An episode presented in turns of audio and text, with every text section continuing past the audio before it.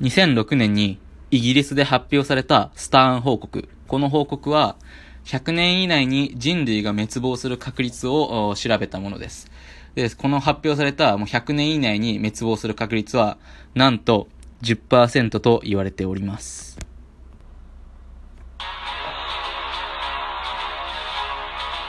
皆さんこんばんは。月曜アンサーのブスカンです。それでは今夜も参りましょう。今夜は、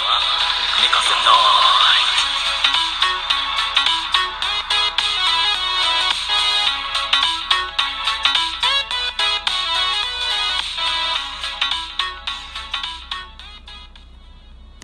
さあ、始まりました。今夜は寝かせないと。えー、このラジオはですね、月曜アンサー、私、ブスカンが、えー、あなたの12分をお借りする、そんな一つまみのラジオとなっております。えー、まあ、冒頭、まあ、最初に、まあ、脅すような感じで、まあ、人類滅亡する確率10%なんて言ったんですけど、これでも本当に発表されてますから、100年以内に10%ですよ。これ結構怖いと思いませんか？結構身近だ、人類滅亡って身近だなと思いませんか？俺僕調べた時に結構これビビりましたね。正直ビビりました。脇汗出ました。なんで僕これについてみな、調べてきたんで皆さんと共有していけたらいいなと思います。なんで今回の、えー、トークテーマはこちら。人類滅亡のシナリオ。人類の滅亡の知られにパチパチパチ、まあおかしい、まあおかしいと思うんですけど、まあこれはね、やっていきたいと思います。ではですね、人類の滅亡のシナリオ、まず1個目、このシナリオを言っていきます。1個目はですね、核戦争です。えー、最近ね、あの、あの、北朝鮮がね、どういう動きするかわかんないというかね、インドとパキスタンで戦争が起こるんじゃないかなんて言われていますけど、これ結構ありますよね。第3次世界大戦なんていつ起こってもおかしくないですから。はい。で、これ、インパ戦争はですね、インドとパキスタンのインパ戦争。これはですね、もし核戦争が使われたら、なんと20億人死ぬと、えー、計算されています。まあ、インドとパキスタンで、あの、20億人ですから、これがもし、あの、他の列強国、あの、中国、ロシア、アメリカ、ここ入ってくるともっと死んじゃうんじゃないですかね。ちなみに、これ、ロシアが持ってる最強の核兵器、ツアーリーボンバーっていうのがあるんですけど、これはですね、めちゃめちゃ威力が強いです。これはですね、あの、威力が強すぎて、もう地球上では爆発できないからっつって、もうその、サーリーボンバーの出力を弱めた弱めたバージョンを、あの、核実験したんですけど、その、弱めたのにもかかわらず、その衝撃波はですね、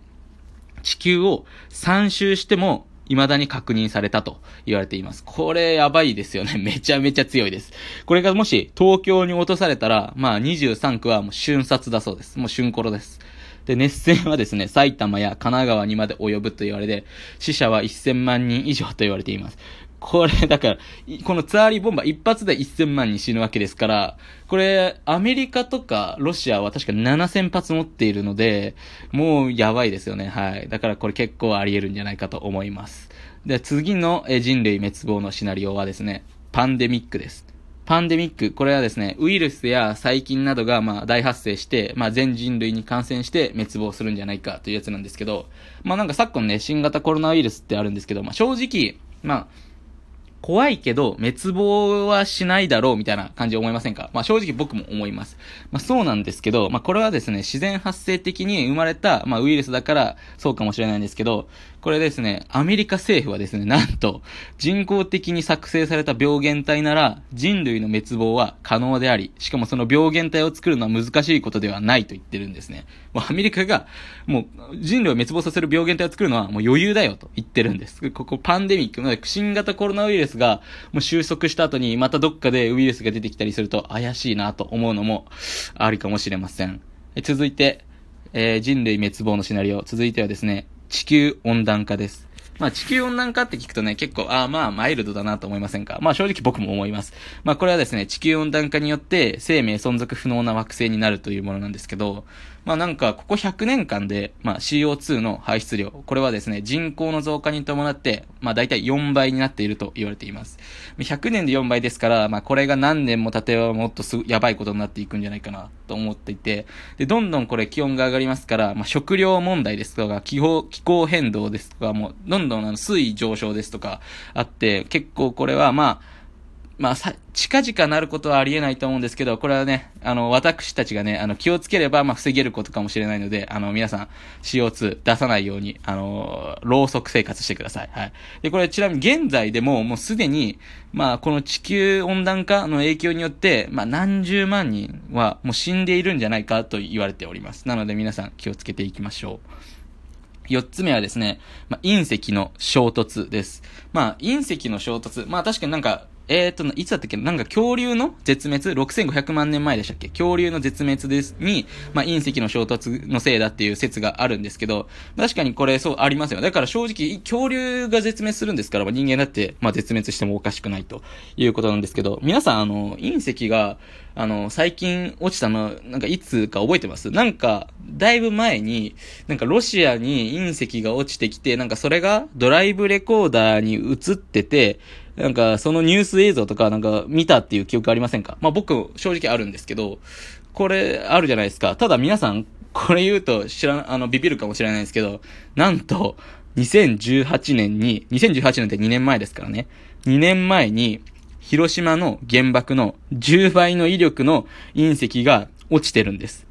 これ誰にも気づかれてないですし、ニュースにもならなかったんですけど、落ちてるんですね。まあなんで気づかれなかったってな、気づかれなかったっていうと、まあ太平洋に落ちてるから、まあ気づかれなかったんですけど、これ結構確率で、結構大規模な隕石って落ちてるんですね。まあただこのロシアの隕石も、この2018年に起きたあの原爆の10倍の威力の隕石も、まあ人類滅亡、まあするには、まあちょっと威力が弱い、まあ隕石なんで、その人類が滅亡する、あの隕石が衝突する確率、人類が第二の恐竜になる確率っていうのをね、あの、私、調べてまいりました。これがですね、なんと、160万分の1だそうです。うん、うん、まあ、まあ言われてもなって思いません、ね、まあ、160万分の1か、難しいなって思いませんか？これはですね、他の死亡もね、私調べてまいりました。洪水で死ぬ確率、これがですね、2万7000分の1です。え飛行機で、飛行機の事故でですね、死ぬ確率、これが3万分の1です。まあ、飛行機の事故って、まあ、飛行機でそもそもね、あんま死ぬことないですから、これ結構低いなと思うんですけど、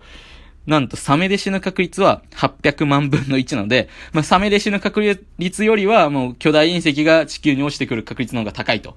いうことですね。いや、これ、そう考えると、ちょっと怖いなと思います。なので皆さん、あの、NASA のね、科学技術の発達に、あの、期待しましょう。